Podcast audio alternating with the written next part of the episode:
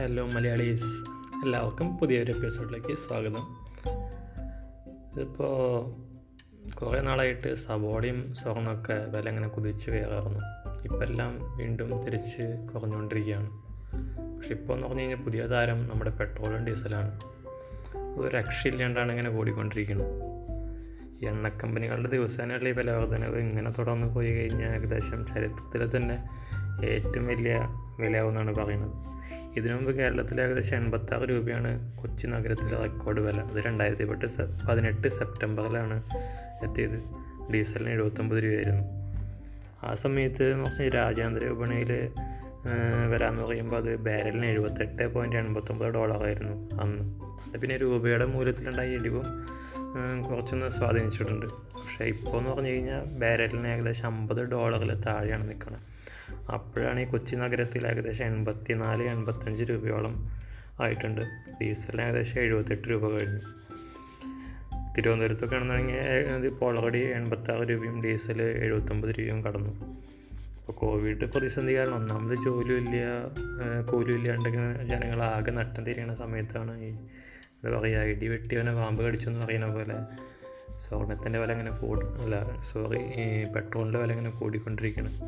നമുക്കറിയാം പെട്രോളിന്റെ വില കൂടുമ്പോൾ ഓട്ടോമാറ്റിക്കലി ബാക്കി സാധനങ്ങളുടെ ആയാലും ബസ് ചാർജ് വർധന പെട്രോൾ ഓട്ടോറിക്ഷയുടെ ചാർജ് വർധന പിന്നെ പച്ചക്കറി അതും ഇതൊക്കെ ആയിട്ട് അങ്ങനെ ഇനി ഓരോ പ്രശ്നങ്ങളിങ്ങനെ തുടങ്ങും. അപ്പോൾ ഏറ്റവും വലിയ ഈ ഇന്ധന വർധന മൂലമുണ്ടാകുന്ന ഏറ്റവും വലിയ ഭവിഷ്യത്ത് എന്ന് പറയുന്നത് ഇങ്ങനെ ഇങ്ങനത്തെ ആവശ്യ സാധനങ്ങളുടെ വർധനവാണ്. മഹാമാരിയെ നേരിടാനായിട്ട് സർക്കാർ സംവിധാനങ്ങൾക്ക് പണം ആവശ്യമുണ്ട്. അത് ശരി തന്നെയാണ് പക്ഷെ ഇങ്ങനെ ജനത ജനങ്ങളുടെ ദുരിതം കുറയ്ക്കണമെങ്കിൽ അത് നികുതി തന്നെ കുറയ്ക്കേണ്ട ആവശ്യമുണ്ട്.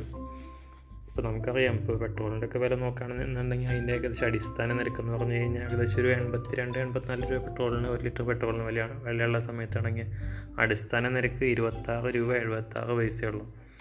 അത് കഴിഞ്ഞിട്ട് പിന്നെ അതിന്റെ കൂടെ അടിസ്ഥാന എക്സൈസ് നികുതി ഒരു രണ്ട് പോയിന്റ് തൊണ്ണൂറ്റെട്ട് പൈസ പിന്നെ സ്പെഷ്യൽ അഡീഷണൽ എക്സൈസ് നികുതി പന്ത്രണ്ട് രൂപ. പിന്നെ റോഡ് ഇൻഫ്രാസ്ട്രക്ചർ സെസ് പതിനെട്ട് രൂപ. എല്ലാം കൂടി കേന്ദ്രത്തിന് ഏകദേശം ഒരു എക്സൈസ് നികുതിയായിട്ട് മുപ്പത്തിരണ്ട് രൂപ തൊണ്ണൂറ്റെട്ട് പൈസയാണ് കൊടുക്കുന്നത്. ബാക്കി ഒരു ഇരുപത് പൈസ ഒരു ഗതാഗതത്തിന്റെ ട്രാൻസ്പോർട്ടേഷൻ ചാർജ് ആയിട്ട് വരും.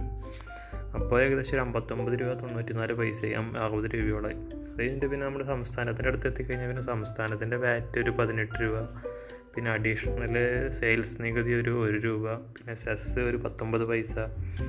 എല്ലാം കൂടി ഏകദേശം ഒരു പത്തൊമ്പത് രൂപ ഇരുപത്തിരണ്ട് പൈസ അങ്ങനെ സംസ്ഥാനത്തിനും പോകും എല്ലാം കൂടി ഒരു ഒരു എഴുപത്തൊമ്പത് രൂപ പതിനാറ് പൈസ അങ്ങനെയാവും. പിന്നെ ഡീലറിന് ഒരു മൂന്ന് രൂപ ഒക്കെ കമ്മീഷൻ കഴിഞ്ഞ് എല്ലാം കൂടിയിട്ട് എൺപത്തിരണ്ട് രൂപ എൺപത്തിനാല് പൈസയാണ്. ഇപ്പോൾ ഈ കർഷകരുടെ ഉൽപ്പന്നങ്ങൾ നേരിട്ട് നമ്മളിലേക്ക് എത്തിക്ക് എത്തിച്ചിട്ട് ഈ കം ഈ ഡീലർമാരൊക്കെ ഒഴിവാക്കുന്നു പറയുന്ന അല്ലെങ്കിൽ ഈ കമ്മീഷനൊക്കെ ഒഴിവാക്കുന്ന. പറഞ്ഞാൽ സർക്കാർ ഈ പെട്രോളിന്റെ ഒക്കെ കാര്യത്തിൽ ഈ കമ്മീഷനൊക്കെ ഒന്ന് ഒഴിവാക്കി കഴിഞ്ഞാൽ ഇടനിലക്കാരായ സർക്കാരിനൊന്ന് ഒഴിവാക്കി കഴിഞ്ഞാൽ നമ്മളിലേക്ക് നേരിട്ട് എത്തിക്കഴിഞ്ഞാൽ ഏകദേശം ഒരു അമ്പത് രൂപയാണ് നമുക്ക് ലാഭം. മുപ്പത് രൂപയ്ക്കൊക്കെ പെട്രോൾ കിട്ടും. അപ്പോൾ അതൊന്ന് നടപ്പാക്കി കൂടെ ഡീസലിന്റെ കാര്യത്തിൽ അങ്ങനെയൊക്കെ തന്നെയാണ്. ഏകദേശം ഒരു ഇരുപത്തേഴ് രൂപയാണ് അടിസ്ഥാന നിരക്കുള്ളൂ നമ്മളിലേക്കൊക്കെ ഏകദേശം ഒരു അമ്പത് രൂപയോളം കൂടിയിട്ട് എഴുപത്താറ് രൂപയ്ക്കൊക്കെയാണ് നമ്മളിലേക്ക് എത്തുന്നത് ഇപ്പോൾ പുതിയ നിയമം വന്നിട്ട് ഇപ്പോൾ രാജ്യാന്തര വിപണിയിൽ അസംസ്കൃത എണ്ണയുടെ വില ഉയരുന്നു എന്നങ്ങനെ ചൂണ്ടിക്കാട്ടിയിട്ടാണ് ഇപ്പോൾ പെട്രോളിൽ ഇങ്ങനെ വില കൂട്ടിക്കൊണ്ടിരിക്കുന്നത്. അതേസമയം ഇപ്പോൾ ഇത് കുറയുന്ന സമയത്താണെങ്കിൽ ഇത് കുറയ്ക്കണില്ല. അപ്പോൾ ആ സമയത്ത് കേന്ദ്ര സർക്കാർ നികുതി കൂട്ടും അല്ലെങ്കിൽ എണ്ണ കമ്പനികൾ ഇത് കുറയ്ക്കാണ്ട് അങ്ങനെ പിടിച്ചു വയ്ക്കും. പിന്നെ എന്താ പറയുക പൊതു ശൗചാലയം പണിയാനും രാജ്യത്തിന്റെ വികസനത്തിനൊക്കെ പറഞ്ഞിട്ട് നമ്മൾ പൊതുജനങ്ങളെ ഏകദേശം വിഡ്ഢിയാക്കാണ്. ഇത് രാഷ്ട്രീയമൊന്നും പറയല്ല ജനങ്ങളുടെ ഒരു വികാരമാണ്.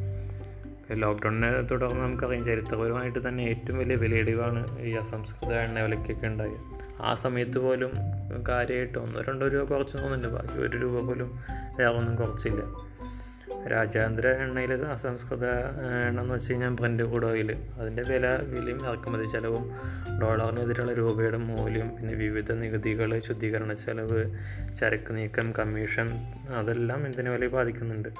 വില നിശ്ചയിക്കുന്ന പ്രധാന ഘടകങ്ങളിൽ ഒന്നാണ് നൽപ്പ് അസംസ്കൃത എണ്ണ വിലയായാണ് കണക്കാക്കുന്നത്. എന്നാൽ രാജ്യാന്തര വിപണിയിൽ വില കൂടുമ്പോൾ രാജ്യത്തെ പെട്രോൾ ഡീസൽ വിലയിലുണ്ടാകുന്ന മാറ്റം വില കുറയുമ്പോൾ ഉണ്ടാകുന്നില്ല. അതാണ് ഈ പ്രശ്നം. രണ്ടായിരത്തി പതിനാലിൽ നമുക്കറിയാം അസംസ്കൃത എണ്ണയുടെ വില ബാരലിന് നൂറ്റി ഒമ്പത് ഡോളറിലായിരുന്നു ആ സമയത്ത് കേരളത്തിൽ പെട്രോൾ വില ലിറ്ററിന് എഴുപത്തേഴ് രൂപയാണ്. ഇപ്പം അമ്പത് ഡോളർ പോലും ആയിട്ടില്ല. അപ്പോഴാണ് അതിനേക്കാളും പത്ത് പതിനഞ്ച് രൂപ കൂടിയിട്ട് വിൽക്കുന്നത് ഇതിപ്പോൾ സർക്കാരിന്റെ മുമ്പിലാണ് ഈ എന്താ പറയുക കോട്ടിലാണ് പന്തെന്ന് പറയുന്ന പോലെയാണ്. കോവിഡ് കാലത്ത് രണ്ട് തവണയാണ് കേന്ദ്ര സർക്കാർ എക്സൈസ് നികുതി കൂട്ടിയത്. മാർച്ചിൽ മൂന്ന് രൂപയും മെയ്യിൽ പത്ത് രൂപയാണ് പെട്രോൾ പത്ത് രൂപ പെട്രോളിനും പിന്നെ പതിമൂന്ന് രൂപ ഡീസലിനും കൂട്ടി. ലോക്ക്ഡൗണിനെ തുടർന്ന് കേന്ദ്ര സർക്കാരിനുണ്ടായ നികുതി നഷ്ടം മൂലമാണ് ഈ എക്സൈസിന് തീരുവ വർദ്ധിപ്പിച്ചതെന്നാണ് സർക്കാർ വിശദീകരിക്കുന്നത്.